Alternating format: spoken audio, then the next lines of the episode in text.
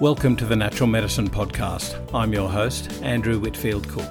Join us as we interview expert clinicians, researchers, and well-being experts from around the world and explore the evidence and application of complementary medicine in global healthcare. The following podcast is intended as professional information for integrated practitioners and, as such, must not be taken as medical advice. Patients are expressly directed to seek appropriate care from a suitably qualified practitioner. Hi, everyone. Thanks so much for your company today. And joining us is Carolyn Ledowsky. She's a naturopath and PhD candidate who is studying how different folates affect fertility rates or miscarriage. Welcome to Natural Medicine Podcast, Carolyn. How are you? I'm well, Andrew. Thanks very much for having me. I should say welcome back. We've podcasted before, but um, everyone, Carolyn's got an urgent message for all practitioners in Australia. So, Carolyn, can you first tell us what's your trial, your PhD trial, going to be about? So, we are looking at how different folates might help prevent multiple miscarriage.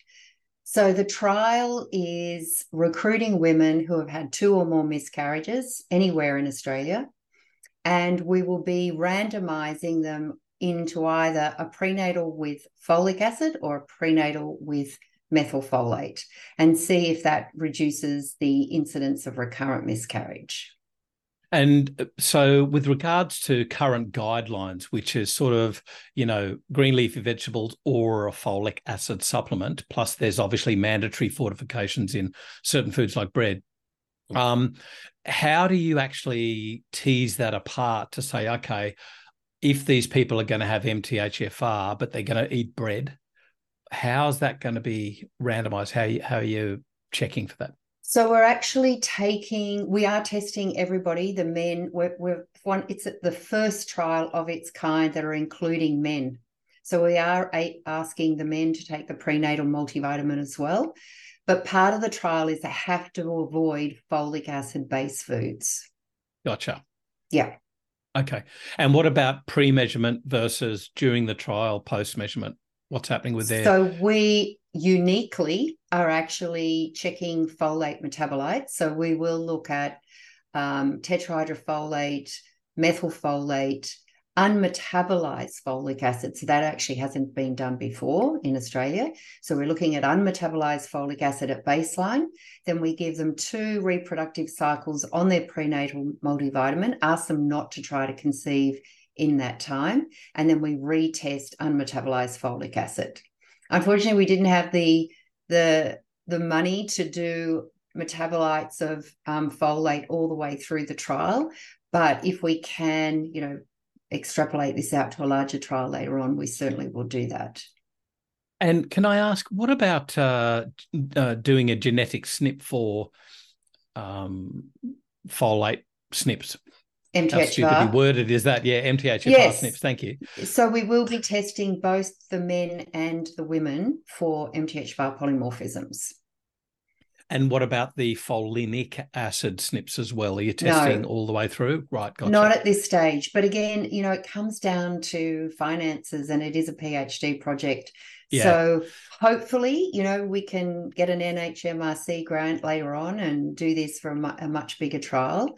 Um, but right now, this is a pilot study. So that means we look at all the elements of the trial. We say, is it feasible? Can we do it? Are the participants actually happy to take the prenatal? Are they happy to avoid the food?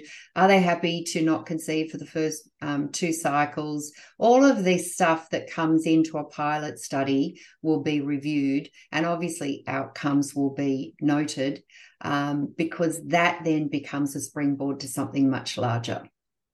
So, what's your call out to practice in Australia? What do you need help with? My call out is we've only got six weeks left of recruitment. So recruitment finishes at the end of October. So we need as many um, participants in the trial as we possibly can.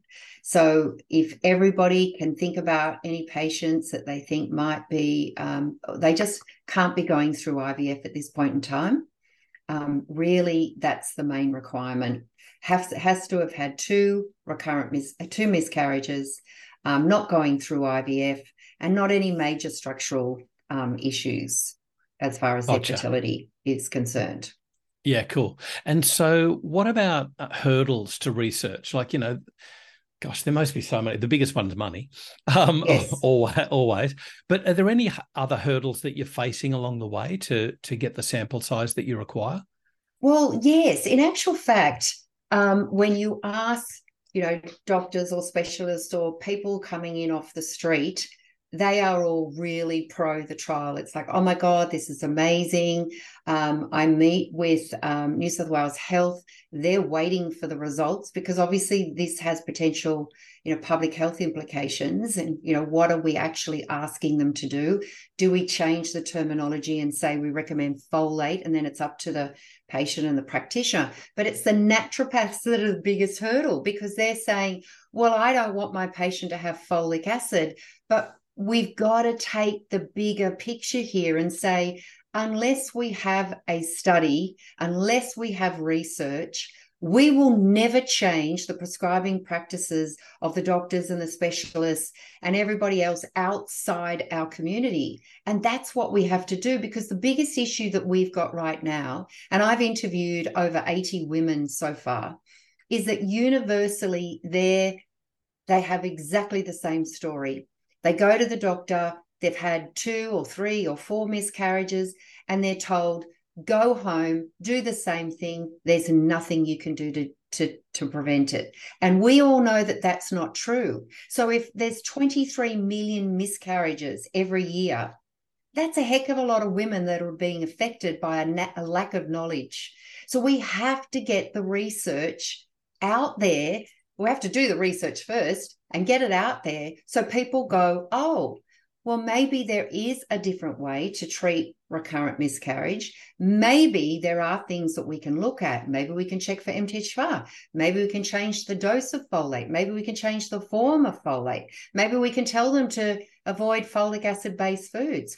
We will never get change if we don't have research. So it's really short sighted to say, well, you know, I just don't want anyone to have folic acid. But without a, a, a trial to compare it against folic acid, you'll never get anyone to look at it and look at the results and go, well, that's fair and reasonable. I um I understand what you're saying. In fact, it's quite surprising. I would have thought it would have been the orthodox medical practitioners that would have gone, don't upset the apple cart. We've got our guidelines. We feel safe in them. But they're more open to new research, it seems. Is that right? They are, because as you know, the GPs are the front line, and they're the ones that don't have enough in their toolkit to support these women, and they oh, want anything to gotcha. support them. You gotcha, know, they as long know as there's that, research. That's right. So we need to give them tools to say, well, actually, yes, there is something that we believe we can do. And unfortunately, in Australia, we follow European guidelines. We do not have our own guidelines for recurrent miscarriage. And this is a perfect, perfect right. opportunity to actually sit back and see if we can develop new guidelines and maybe they'll get then used worldwide. Wow. Um, okay, so one last question before we go. You mentioned dose earlier. Is there any, and I get this is money, I understand it, but is there any dose stratification at all, low dose versus high dose? No, we're we're going with 2,500 micrograms, so it's way higher than any other supplement is allowed to be in Australia. Right. Um, folic acid is 800 typically, and where as a um, you know supplement you're only allowed 500 micrograms of methylfolate. So this is much higher. And we believe that those with recurrent miscarriage actually do need a higher dose. Gotcha. So 2,500 micrograms of either folic acid or MTHFR. Uh, sorry, Correct. MTHF. Yeah. Yes. And as gotcha. you know, the standard protocol with someone who's had a recurrent miscarriage and is seeing a specialist and is checked for MTHFR, they'll give them five milligrams of folic yeah. acid so yeah, we've right. halved that dose. We believe the 2,500 is okay. We are allowing people, if they react to either, to have a, a two capsules. So that's 1,600. So it's re- within the realm of 1,600 or 2,500 is gotcha. the range that we're allowing. And so, what's your call out to practitioners right now? Where can they get in contact? How can they help? They, if they go on to our MTHFR support website, they can see under fertility Carolyn, it'll say Carolyn's trial.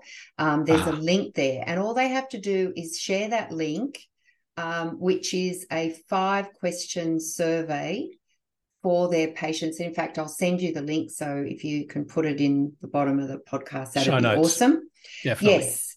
And then all they do is ask the um, patient to answer the five questions, which is your age, have you had two or more miscarriages, um, are they taking are they in uh, do they have ivf at the moment? And uh, do they have any sort of structural issues? Gotcha. Gotcha. Um, and if they answer those five questions positively then they get an email to me and i organize an interview to tell them about the trial hear a little bit about them and then send i send them the detailed um, participant information form Beautiful.